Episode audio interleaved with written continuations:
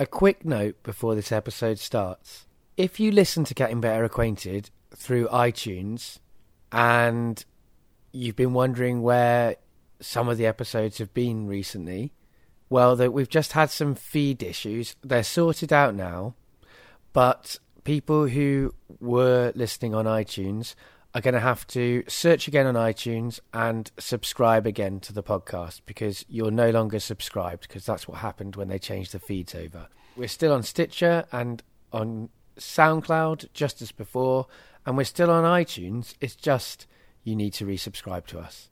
Your current feed looks like it works, but it doesn't work. Instead, you have to type in Getting Better Acquainted into iTunes, find me on there, and subscribe again to the podcast. Even though obviously you'll get a repetition of certain types of claims, of course, but every person that you speak to is different. Every scenario of how it's happened is different, and I think I like it as, as because as well as the the kind of the hard decisions that you have to make and um, sometimes the conversations you have to have aren't pleasant. They're also you're also in a lot of occasions helping people. Yeah. Um, they they've had something happen to them or they've lost something or whatever it might be, and you're there you know, to help them get back to normal. That's kind of part Yeah, of your sure. role. Hello, I'm Dave. I'm the guy that's putting all this stuff together. I need to get better. Please make me better. I want to get better, better, better acquainted with you. Today we're getting better acquainted with Liz. Hello, Liz. Hello, Dave. How do you know me? How do I know you. So I met you when I was at university in Lancaster. We've met up here in Colchester, which is in your room. Indeed. um, and we only kind of found out like I basically we lost touch completely, yeah, which is a shame. and then you friended me on Facebook I did. I think because I'd seen that you were friends, I presume with, With Richard Cowan, Yes, yeah. that makes sense. So, Well, when I went up to Lancaster to do to to do a GBA with him, I came back and I think he had posted that he'd just done a a, a conversation for me and Jen with me and Jen for my podcast, and then just after that, you friended me, and I was like, oh, I wonder if that was why. yeah, uh, I think it was. yeah. And I was like, oh, I, oh, hello, I remember Dave. Yeah. Yeah. So uh, yeah, it was That was good. cool. and then I sort of almost immediately bombarded you with a, a request to come, come and interview you. Um, and the second question that I'm asking very late in, but I do that these days sometimes. I just I don't know why. Um, is what do you do now? For a living, I um, am a claims handler. So I work for a company called Hiscox. And Called what? Sorry. Hiscox, Okay. H I S C O X. Get the laugh out of the way now because everyone does. it is a funny name. It's actually the surname of the founder. Sure. It Kind wa- of been easy for him at school. Probably not. and now it's not easy for us. But um, yeah, it's to be honest with you, um, it's a great company, and I really enjoy claims work. I've been doing it for a long time now, and uh, yeah, it's it's it's probably the best job I've had. I think. Um, yeah. Well, you had.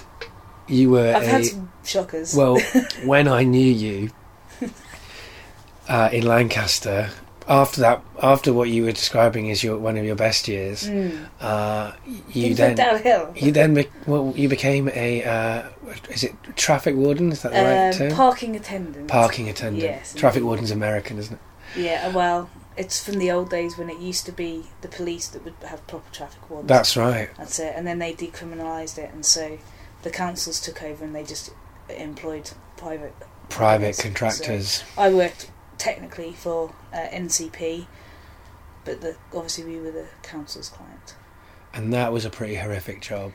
That was horrific. And when I when I used to come round to your uh, place and uh, hang out with you some nights here and there, and uh, oh man, the stories you would tell, and the second my second novel.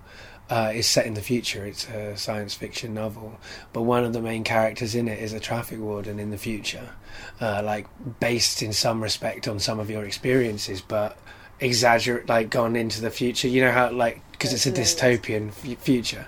So yeah, so that's a bit weird, isn't it, to tell you that? Oh, But, yeah, but um, that's interesting though. I, uh, I it's it. You could literally, you could offer me any wage, any wage. I would never go back. oh wow. It just was not worth the stress. But when you were there, though, quite justifiably, you had quite a hatred. I think legitimate, and I've worked in customer services, so I have some sympathy.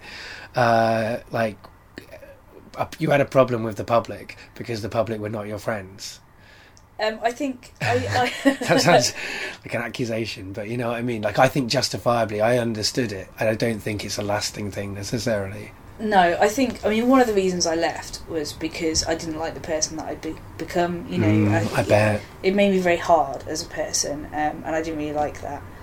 And yeah, I, it's it's it's difficult when you know people swearing at you and calling you names and, and basically generally hurling abuse at you, um, physical or otherwise. When that becomes a daily occurrence, and that's just how it is, you know, it's it's it's time to leave. Absolutely. And I don't want to, you know, I never wanted to be, a, uh, you know, I don't have a problem with the public now. It was just, No, I mean, were- and it was hard what the public did to you, like because they didn't treat you well. Like people uh, listening to this understand, just like when someone rings you up from a call center, which I've worked in, um, and like when somebody like clamps your car, those people, they're people like the people you're listening to right now, and like we're just trying to live our lives. it was, it was purely for so I could pay the rent. That was Yeah. the only reason. I think after my masters, I applied for like fifty plus jobs, and the only only interview I got was for that job, and I was like, well, I kind of have to take it because Yeah. otherwise I can't eat. So that's kind of important. Um, but you know, hey, I, I I always like to say, although not always if you're in the middle of it, but every experience is a good experience, and things happen for a reason, and I agree with it's that. It's just part of part of life. So yeah, I think you know, I'm glad I left. There's no denying that. Um, it was interesting, and it also kept me extremely trim because I was walking like 14 You had miles to a day. walk so much. yeah, it was really hard. I got shin splints. When you see people like going around now on mopeds, do you like? uh, What do you think then? Like, because you never got a moped.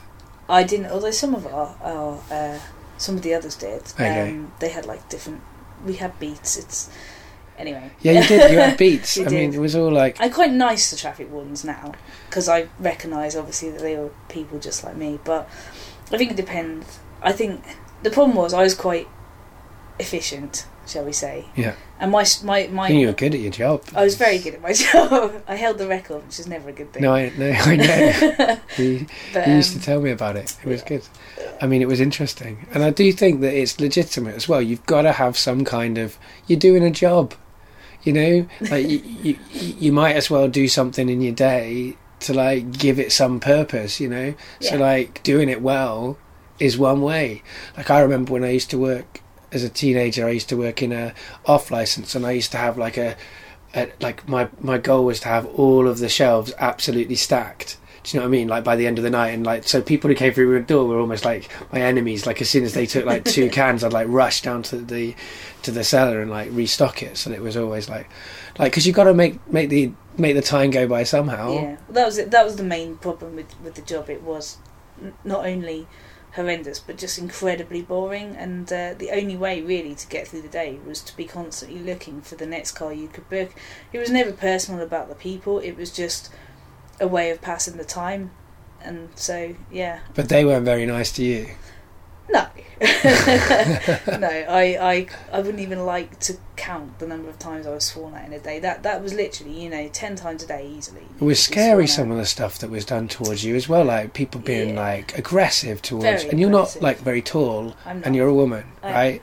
That, being aggressive to somebody in who is not very tall and, and a woman is I'm not saying it's like it's worse or anything. It's it's always bad when someone's aggressive, but it looks it's like it's much more kind of social taboos that someone is crossing when they're doing that. Do you know what I mean?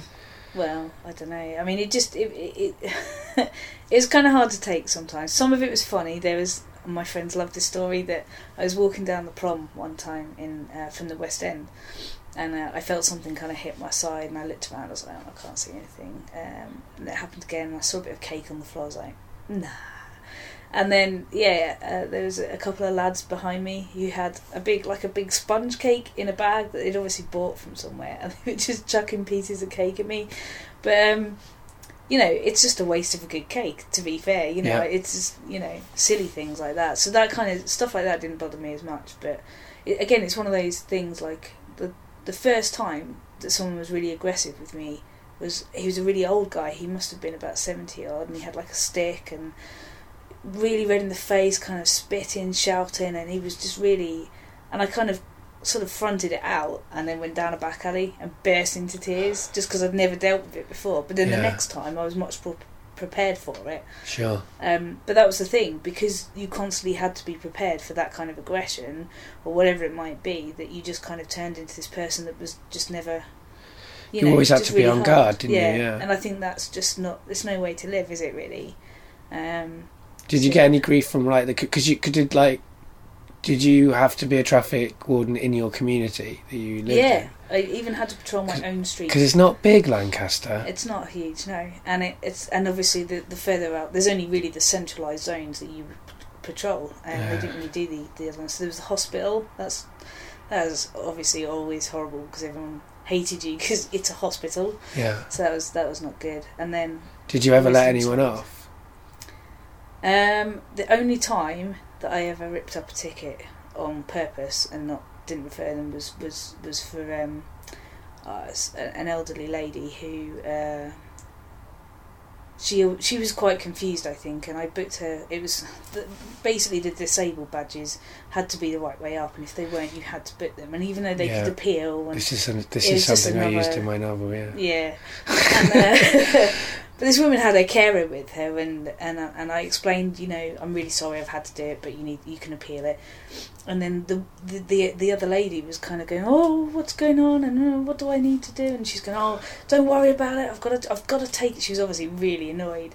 I've got to take your badge off you. And she's going, oh, why have you got to do that? She's going, well, I've got to photocopy it. And I, and I was just like, after about five minutes, I was like, okay, all right, just as long as you don't tell anyone, I'll rip it up.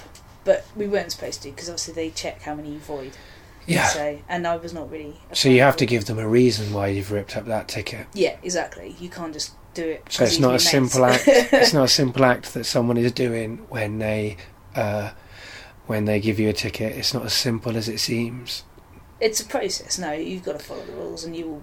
You obviously, as with any business, there's targets to meet. Um, although that was never really an issue for me. Yeah.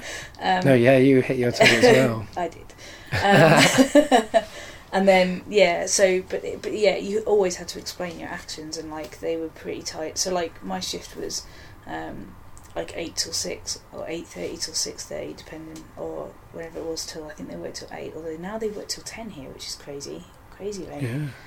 But um, yeah, and you get half an hour for lunch the whole day.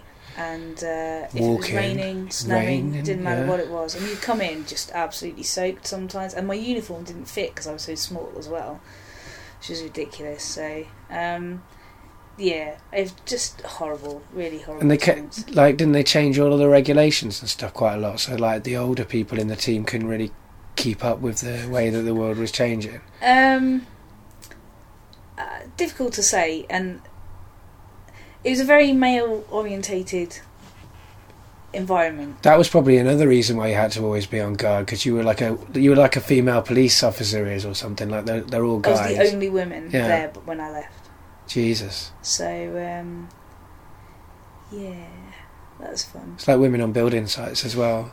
Yeah, Like there are still certain areas that are just com- that are completely male dominated. So you hit your target because there's a. Being small, so people didn't see you waiting. Um, you know, reckon? I never hit. Is that your theory? That's my theory. Oh, that's Well, a good one. It's it's harder to see a smaller person by a big car just standing there for five minutes than a big person.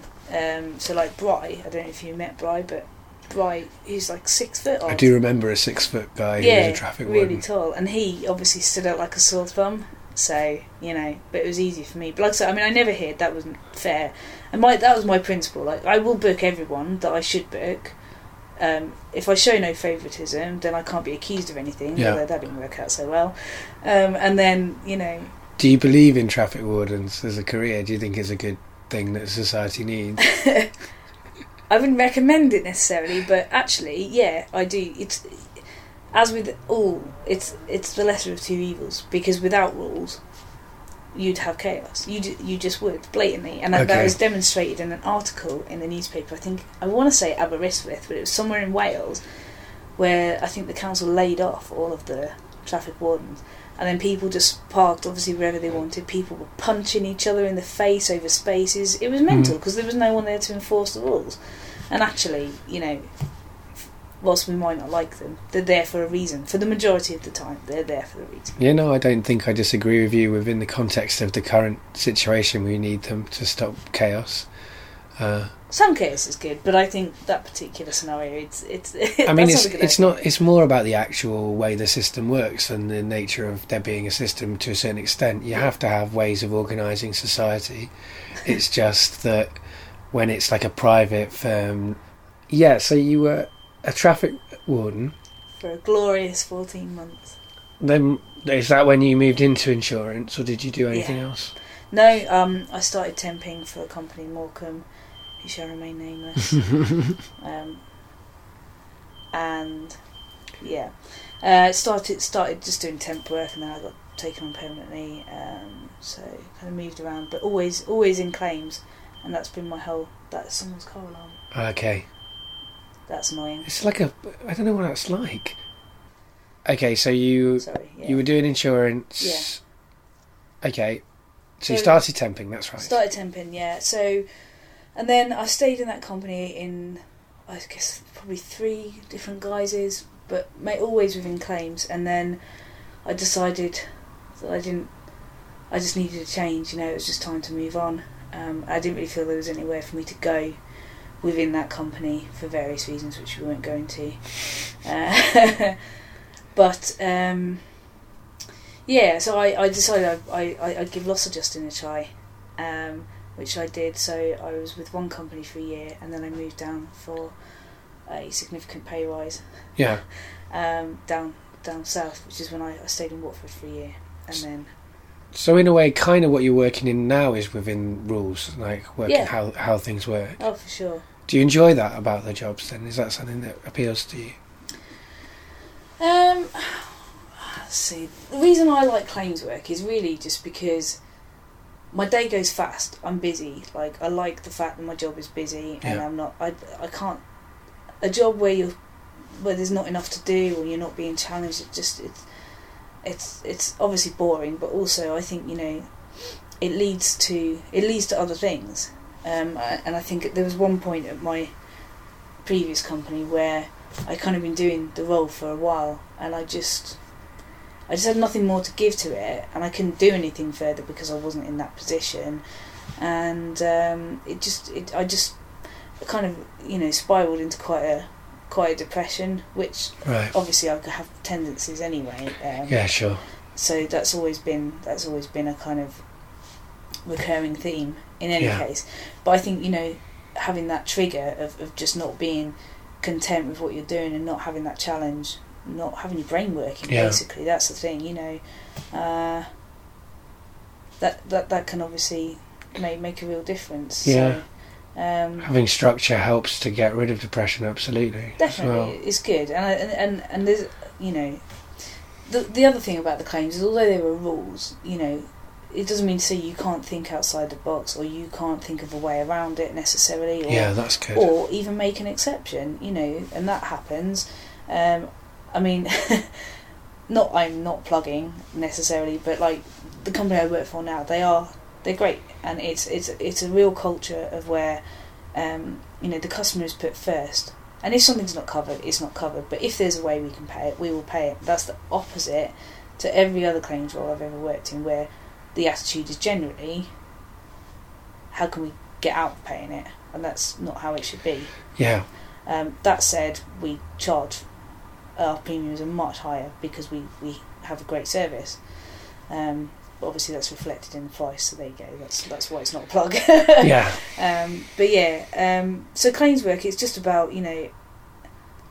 Even though obviously you'll get a repetition of certain types of claims, of course, but every person that you speak to is different. Every scenario of how it's happened is different, and I think I like it as, as because as well as the the kind of the hard decisions that you have to make and um, sometimes the conversations you have to have aren't pleasant. They're also you're also in a lot of occasions helping people. Yeah. Um, they they've had something happen to them or they've lost something or whatever it might be, and you're there, you know, to help them get back to normal. That's kind of part Yeah, of your sure. role. So I think. You know, there is an element, obviously, of customer satisfaction, of job satisfaction from having been able to do that, and I think that was something that was missing before. I am a geek, so I could talk about insurance all night, um, but I won't because for the sanity of your listeners. Um, but I love it. I do. I really enjoy it. I think it's a great area to be in, and it's not the most well paid. It's not the most well respected, but actually, it makes a big difference because that is the point of insurance. At the end of the day, the claim is where it all happens. Sure. You know, and I, I like that. Um, so yeah, it's been good, and my the role loss adjusting that I did, I really it was fantastic because you would go out and seeing the claim firsthand and meeting people and actually being there right when they're in the middle of the of the problem um, is uh, it was really fun. I really enjoyed it, but I left because ultimately um, I worked for two big companies uh, in in the loss adjusting field, and there was just not enough hours in the day to do the job properly. It just was impossible, and you would work from seven in the morning, and you might stop eight, nine, ten, eleven o'clock at night every day. Man, you you you, day. you work in some like driven Yeah. jobs. That's like yeah, long hours you've worked in hours. a lot of your jobs. It seems.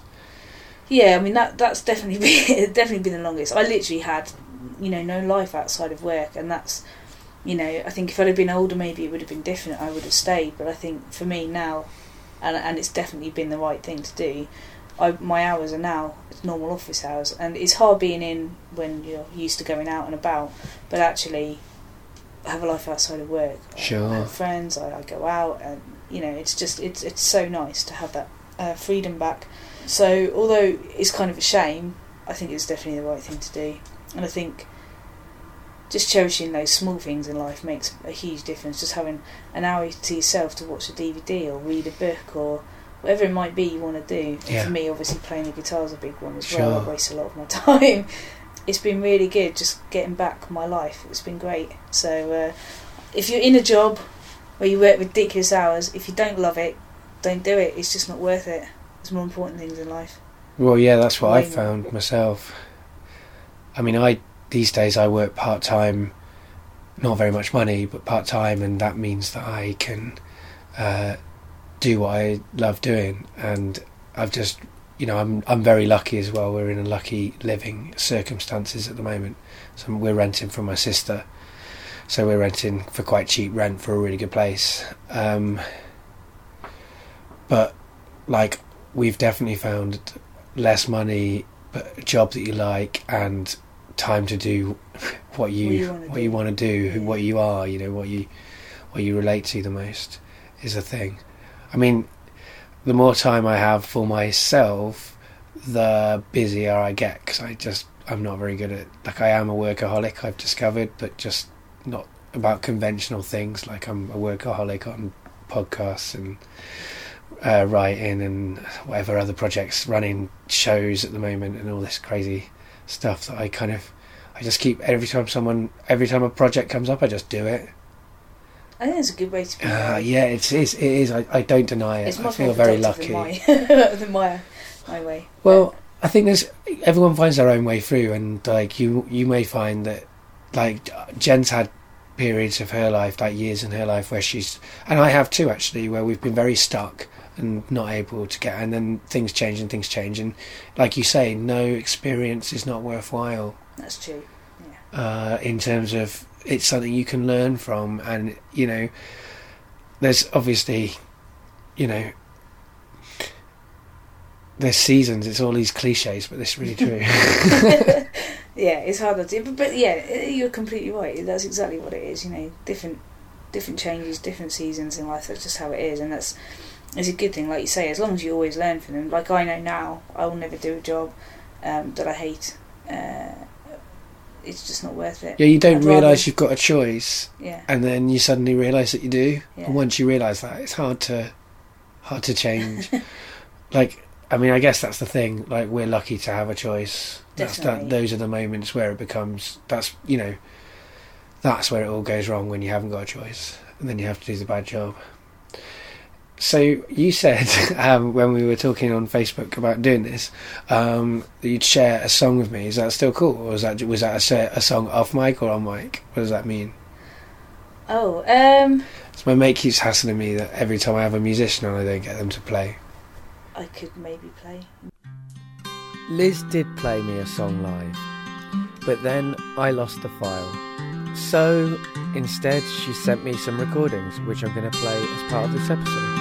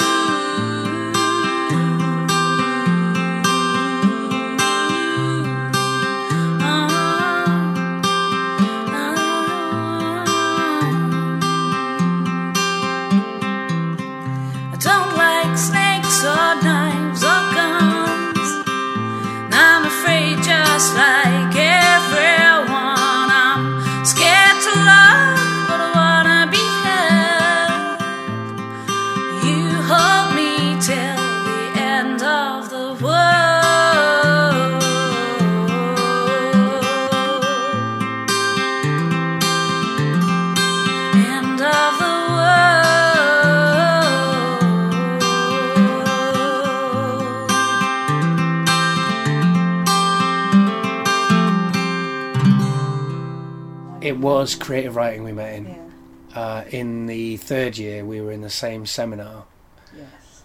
which was our tutor was Paul Farley, the Whitbread Poetry Award winner. I think he's up for another prize at the moment. Yeah. Oh, amazing poet. He he is an amazing poet. I've been trying to get him on the show, uh, but he hasn't been returning my emails. But maybe his email address has changed. That's my uh, that's my thing. I'm telling myself. Yeah, no, he is an amazing poet, and we he, he took us to the Lake District uh, to see Wordsworth's house and all that. Do you remember that? I do. Dove Cottage. Yeah, yeah, yeah. That's one of the one of the good things about being at Lancaster, kind of having the lakes on your on your doorstep Oh, and being man. able to to just go out and, and, and sort of experience the beauty, which I, I really miss that being down. Not that the south isn't beautiful necessarily, but it's just not the same. Oh, you're right. I mean, after we finished uni, me and Jen, as you know, because we were friends then, stayed in Lancaster. We used to go to the Lake District all the time. It was like the, that was the, like the day to day existence for both of us there. Um, our jobs were pretty full on, and we weren't very happy for a lot of it. Like there was one year particularly when. Uh, Jen seemed to have a chest infection for the whole year because we were sleeping in a room with damp in it Um, and like I was commuting to Preston to work on a council estate, a really horrible library that I worked in. I mean, lovely people. Don't get me wrong. I loved the staff there, um, and I loved the kids who came in because it was a bit of a haven actually for kids coming in without any parents looking after them or anything. They were just like sent out the house, like maybe five years old wow. just like no uh, body looking after them. And what you're going to do, you can't turn them away. So we used to have them go down to the computer room and do colouring. We always had loads of kids doing colouring. Um, slightly odd. Thing. yeah, well, it's not. It's, it wasn't exactly council policy, but it was the human thing to do. Yeah. Uh, and the, those kids were really nice, and the community was really nice as well as really horrible. There was the really nice side, and there were the the kids that would come into the library on their bikes and ride around the bloody uh, counter. You know that was a really rough, horrible place to go to, and it was. I had to get up at five in the morning to get there as well because it was quite far to commute Ouch. and uh, but it did. I did have a couple more days a week off then, so it was that my job was bleak, but I had time to write. I wrote a couple of novels in Lancaster, so I am glad for that. Jen, on the other hand, had a really bleak time. She was do- like doing two different jobs, one in Morecambe and one in yeah, one in and one in Blackpool. the- she was commuting between Lancaster, Blackpool, and Morecambe every day Wow. and doing two different, completely different kinds of jobs. So that was pretty bleak. Not as bad as other people have had it, I'm aware. So sorry if, if I'm sounding like I'm privileged. But uh, it was hard for us in that moment. Yeah. The Lake District was where we went to get away. Like there was a few times we just went away in the car because we had a car then and camped and like just the best times in a beau- such a beautiful place. It was just like the only thing that kept us going was going to the Lake District really. Definitely. Yeah. So there you go. I've gone off on a very long tangent, and as I worried that I we were, I was a bit worried that I was going to end up talking a lot today. I'm a bit tired and a little bit drunk, so I'm apologies, listeners, if I'm talking more than normal. But Liz, we haven't seen each other for ages, have Yeah. we? No, it's been an incredibly long time. Yeah. I mean, I reckon seven years. Seven years is about right. I think. I think. I think you left Lancaster before I did. Yeah. Um, I did. I stayed there two years. I think, or no, two and a half years probably. I stayed much longer than that. I only left. Um, I don't think how long it would be now. Probably a couple of years ago. So not not massively long time. In No. fact. So yeah, it did stay for a long time. Moved around a little bit, but yeah. That's right. So we met and we were doing both doing creative writing, and you, what were you do? What was your other degree? What was the other thing you were doing? Was it Uh, the world's most unhelpful degree title. what was it? Because my first one, my, my BA was creative arts, which and it was That's mine too. Yeah, it was basically art. So I was doing fine art Ah, that's um, right. and art theory, but because I was doing a minor in creative writing, the overall Yeah, title was creative arts, which it's mine too. yeah, Because I was doing theatre studies, so I always say theatre studies with a minor in creative writing. Is Yeah. that what you do? But art, but with a minor in creative writing. minor but it doesn't really because then I did a masters in creative writing, so it was kind of pointless. Oh, that's anyway. right, yeah, yeah, which is absolutely nothing to do with my with my. You did that at Lancaster, So, didn't you? I did, yeah. Yeah. So in fact, Paul was one of my tutors for my masters, Oh, and that was great. That was that was easily one of the best years of my life. That was amazing. I was quite privileged because I, well, I lived above Grab Bar, so. Um, That's I right. Because I, get- I came to visit you quite a few times. I think in that Yeah. room. and you could just go down and get a drink and then come straight back up Yeah. and and uh, you know, it was just yeah, it was great. it was just nice to have that freedom just to write the whole time. And I kind of one of my biggest regrets, I suppose, is not kind of continuing the writing, at least not in a in a, a sort of pure form, as it were. Like I suppose obviously there's the songwriting, but that's not it's not entirely the same. Um, but just not having the time to kind of dedicate to it properly. And Yeah. also, I kind of looking back think that my novel was um, my novel attempt, I should say, because it, it, it never got completed. So you didn't finish it. No, Okay. no, which is a regret. But I, I, I started to look at it a few years ago to try and go back and, and write it. But I read it and I just thought it's it's too, just wasn't good enough. It was too self indulgent by far, um, and I think it just it lost. I, I had lost my kind of passion for it, so I don't think I will ever go back to that particular But will you write another novel? Maybe. I never say never. It'd be nice to, and I think if I had the time, I probably would. But my my priorities are kind of different now. Like, um, so I'm very excitingly studying for my um, diploma in insurance. So yeah, that's that's kind of takes up quite a bit of time. Um, and then my music's kind of the rest of it, and actually Yeah. just stopping to enjoy life, which I hadn't been up until a few months ago when I when I moved here. So Well, music is a lot of what you do. Like in terms of your writing was often like you write poetry as, as well, didn't you? yeah, yeah. Because I think the first time we met, I read some poems by you and I gave you some criticism on those, and then like in the bar afterwards, you kind of like took me a little bit to task for it in a justified way.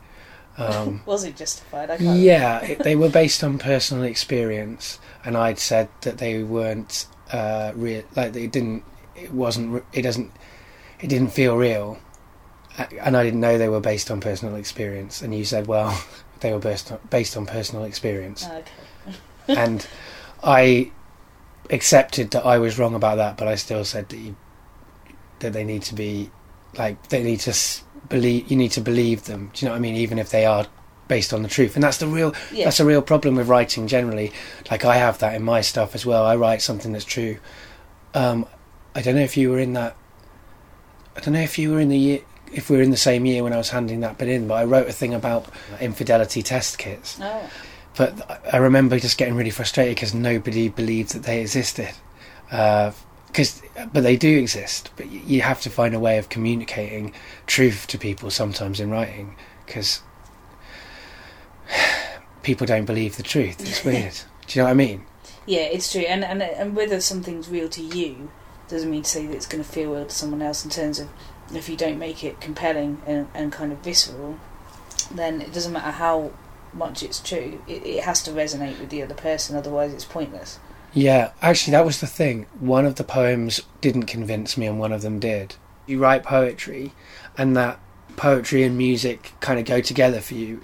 Like, would you say that's right? Yeah, to a certain extent, I think my songwriting style has changed a little bit over the years. Yeah. Um, and it's less. It's it's the hardest thing is not to be a cheesy. You know, it's it's so hard to um, to avoid those little pitfalls where something goes from being, um, you know, a sentiment to being just pap. Yeah. and I think I find that really hard not to use like the stock phrases and stuff. It is very difficult um, because because of the way that songs you know can be structured. And I'm not I'm not I know what you would call experimental and or you know progressive in that sense. Like my my songs are quite, although obviously I want them to be um, kind of recognisable as mine. They are still quite heavily based in, in, in sort of traditional rock and pop in terms Mm. of structure. It's not Yeah. something that I've deviated from. I think just having the one instrument, the guitar and, the voice, that it's just not been an area that I've kind of wanted to go in. Whereas I think if I had um, like a, a, a studio and some more instruments and a lot of time, I could see that I would definitely go down that route. Like in a in a in an ideal world, in my head, Yeah. um, I think it'd be great to do like a like a jazz album and a rock album and a kind of instrumental or progressive kind of experimental album.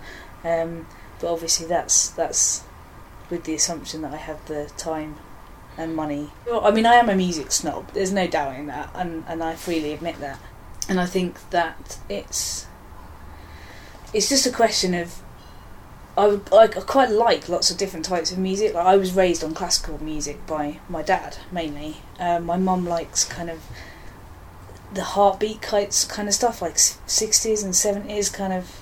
It's not really my Okay. thing, but you know, Like the, and the 70s what, like the program Heartbeat? kind yeah, the exactly the kind of music that would be Okay. played on that, exactly. Um, which never really appealed, if I'm honest, but I still heard a lot of it. Yeah. and I say my dad raised me in classical, and I, I started to. My first instrument was the flute, in fact, um, which was. Yeah, my parents said I couldn't play the violin because it would be too noisy, and then they let me play the flute, which I found really weird because obviously if you squeak, it's. I mean, it's not a quiet instrument No. per se. Um, It's quite loud. My mum plays the flute. yeah. so yeah, I started on that, and then and then moved on to piano as well. Um, but I stopped playing the piano a lot sooner than I did the um, the flute. I got reasonably far, you know, and, and all of that. But so I've always kind of, I've always kind of played an instrument or or kind of had music in my life to a certain degree. Um, and then I think it was the bass that I started playing first at uni. I taught myself the bass, and then following on from that, it just seemed natural to teach myself the guitar. Yeah. So that's kind of where I'm at with that. Although I still find it really, I can't really read tabs if I'm honest with you. Most of it's done by ear. I can't read tabs. Um, so yeah, it's not. I don't really like. I've learned bits, but I can't always tell you what chord I'm playing. No man, when I when like, well I'm, when I'm in bands and stuff, they always get annoyed because I like put like cowboy D, like I used to put, and I've now discovered that that means uh, D. f- Oh, I can't even remember now at this moment in time, but I've discovered. Hang on, you've got sharps, you've got flats, you've got sevenths. Yeah, D seventh. Ah. So cowboy is what I call sevenths because they sound uh, to me they sound kind of cowboy. Do you know what I mean? Like a cow, like a I don't know why. Do you know what I mean though? Nobody ever gets it. So so yeah. I could lie and say that I do. If No, you feel so better. like when I when when they get when someone gets like the music for for one of my songs, it just like goes D cowboy D, like weird like weird for A or whatever like and. uh, yeah, on most I just play straight chords. I can't. I can't even play bar chords. I I avoid bar chords because my my hands are quite small. Although it is technically to do with technique because someone was showing me how. I was like, oh, okay, actually, it's not as bad as I thought it was. I'm just being silly. But I mean, So can you play bar chords then? I, I can I if wish I could play them. but I prefer not to. Um, and I also I really like the sound of an open guitar. So and Me too, actually. recently, like tuning to Dadgad or just a drop D or just messing around with the tuning, that's been quite a fun little project for the last couple of months. Um, I never, I always knew, I'd kind of heard of it before, but never done it, and I, I'm not an advanced guitarist by any any stretch of the imagination. So from that point of view, um, it's been really interesting. Again, just having the time Yeah. and having a chat with some other musicians, you know, about what they do and learning from them. And that was it. I think there's a guy called Cameron Mackey. He has the most beautiful voice. It's lovely. He sounds a little bit like Paolo Nutini, Okay. um, but better, less drunk as well. Um, yeah, and he um, he he plays a lot um, with the drop D and the Dadgad and that, and um, he's just he's been showing me a few bits, and then I think it's just that wonderful feeling, you know, when you play around with something, you go, "Oh, that's a nice chord," or "That that does sound sexy," or whatever it Yeah. might be. Um, yeah, I mean, that's that's the reason I love music because uh, you know there's music for every mood and there's there's obviously you know times for silence of course but I don't know there's something about music that's it just feels integral to life does it Yeah. sound a bit poncy no, I, I think. I, well, I relate to it, when- whether it's poncy or not. I mean, I was just thinking. You know, when you were saying about that, I was just thinking. It, like when you're writing a song and you're searching for the right chord progression, and you try all the different chords, and it's getting frustrating, and then you suddenly you, you get the right change, and you're like, it just it's like it clicks something like almost like physically Yeah. like in your back or something like it's like having your spine clicked or something. It's like the, ooh that that fits it fits really perfectly. It definitely does. I mean and it's it, it it resonates inside you. Um yeah i mean i i love i love music in that way. But what it which like is it words or music for you? Like which is the you know which is the one? Like 'cause i have, this is what i often Yeah. ask musicians when i'm when i'm talking to them uh, is like which is better, a good, like a song with okay music but brilliant lyrics, or okay lyrics but brilliant music? Like, which is the Oh, that's such a tough question. Um, it's it it tends to change. I think if I had like a gun to my head, if I had to pick one, I'd probably say the music. I, I probably would. I think because yeah, the words are important, but the music's the music kind of has to fit, and it kind of has. I don't know. Like I used to watch. I I did ballet as a small child. Um, obviously, did not get that far with that career. Um, I used to do it for a few years, and um, we were mad about ballet, and we used to watch the videos and that. But my parents took us to see. We watched three, in fact. I was quite fortunate. We saw um, the Nutcracker, which was brilliant because of all the costumes. Yeah. the whole Christmas. I've seen. thing. That's the only ballet I've seen. Ah, that was that was a good one. And I found it a bit weird. I want to say Sleeping Beauty, but I can't remember if that's correct. But I think that. And then we went to see Swan Lake, and literally, and I can't remember how old I was. I would I would imagine I was in middle school. So what's that? I don't know. Ten, something like that. I can't remember when you go up. Yeah, probably about that. Ten or eleven. I don't even. Do we have middle school here? I didn't even know we have middle Well, school. oh no. So Infants and juniors. no, no. See, I, I was in Buckinghamshire, which Okay. there is a county. They're a law unto themselves. So you have primary, and then you have middle, and then you have high school. okay. That's it. So it's. I think it's the same as your. What did you call it? Infants. Infants and juniors? juniors in primary school. Yeah. So I guess when you went up between infant playground and junior playground, I think you were about ten. Oh, see, I don't know because then we did the eleven plus exam to then get into grammar school. Because I went to a grammar school. You went to a grammar school. Ish. Okay.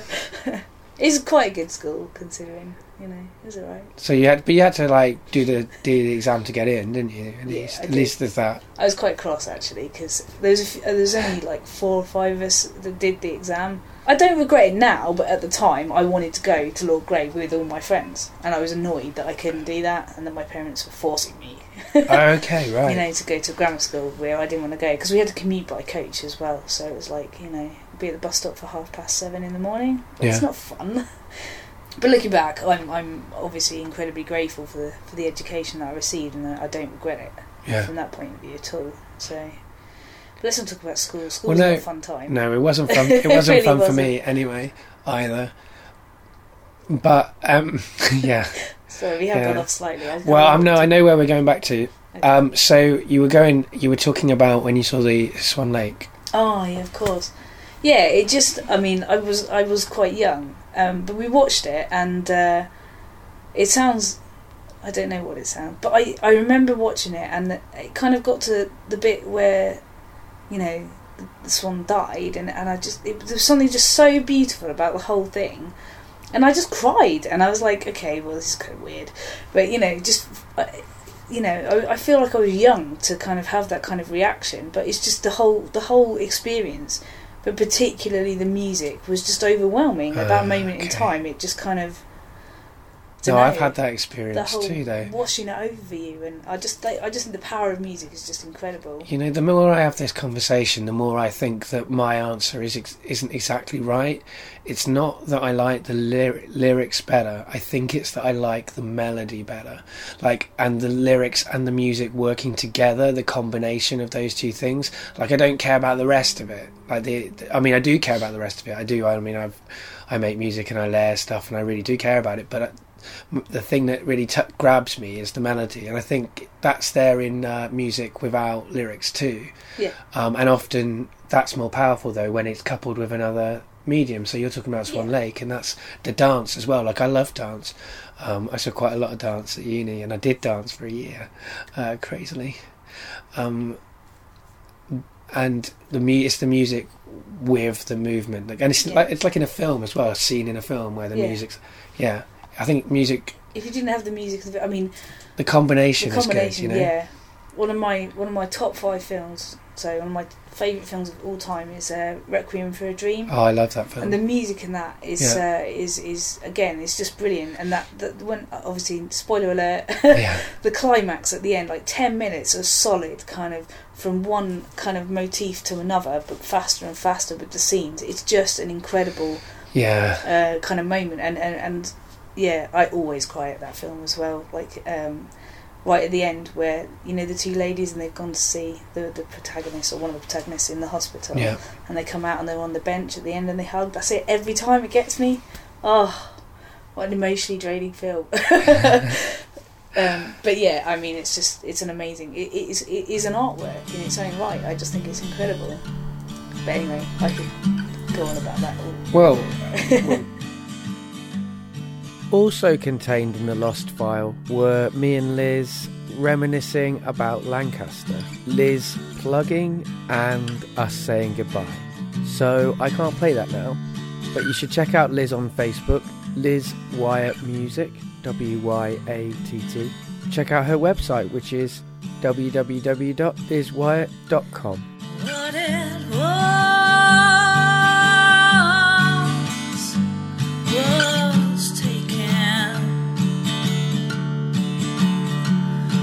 What eh? it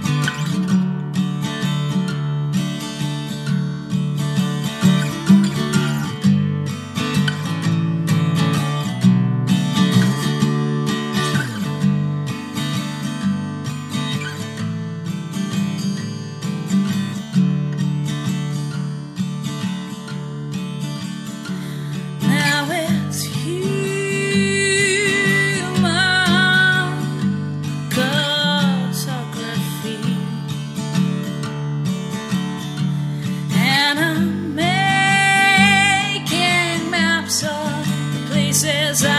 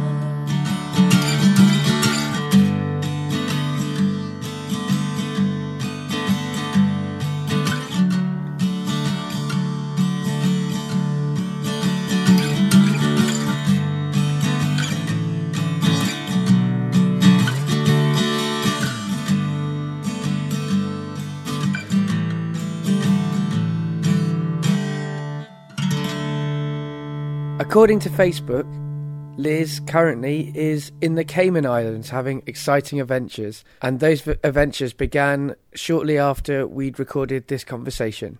So maybe I'll try and get her on in the future to play a live song properly and to talk about her time having those amazing adventures. As you heard at the beginning of the show, I lost some subscribers who had subscribed to iTunes because of some problems that I had with the feeds. iTunes is now working fine. The problem wasn't even with iTunes, the problem was with, somebody else, but that's beside the point. I lost a load of listeners, and that's a real shame because getting better acquainted is, I think, a really great show, and those people thought so. That's why they subscribed, and now their feeds will look like normal, but not update, and they won't know that I'm still producing a podcast. In fact, seven weeks have gone out and they have not received them. So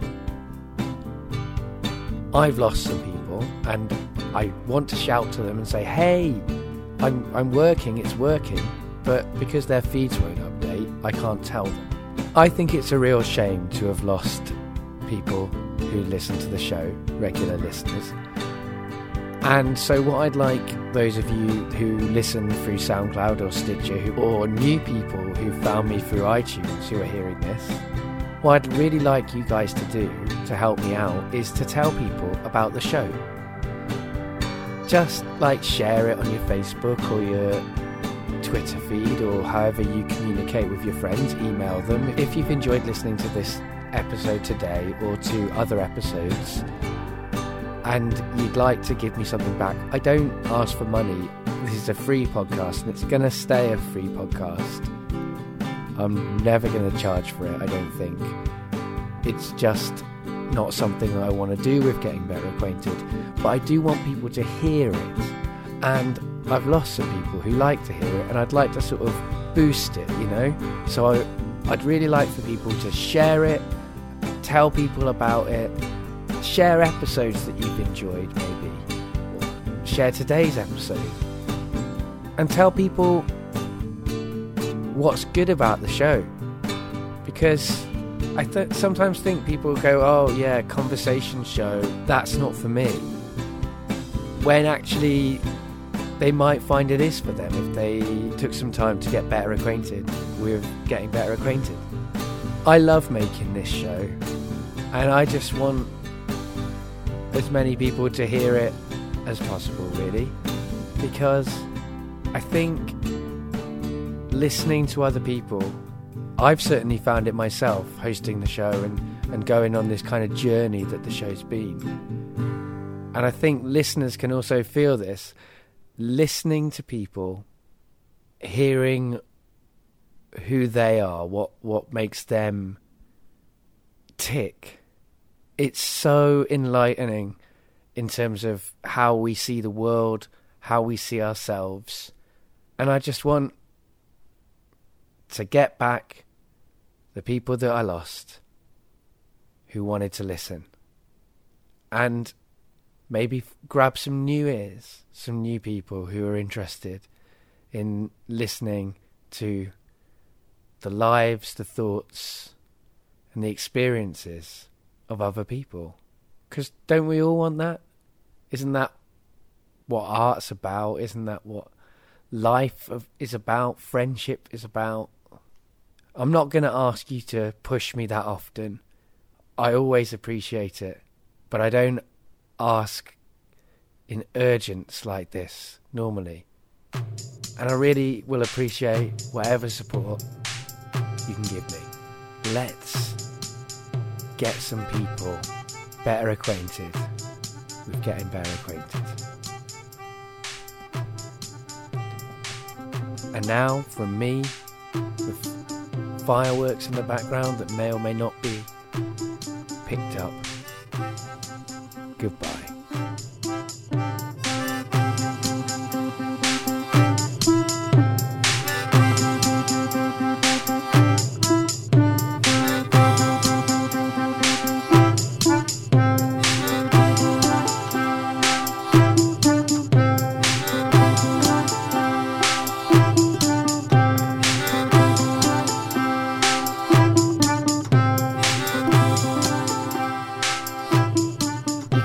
Find Getting Better Acquainted on Twitter at GBA Podcast. You can find it on Facebook. It's Getting Better Acquainted. Have a search on Facebook and like it. Or you can find it on the website www.gettingbetteracquainted.co.uk. You can also subscribe by searching on iTunes and subscribing to us that way. And on the Stitcher Smart Radio app that you can download for your smartphone from Stitcher.com or through the App Store. There are lots of ways to get better acquainted.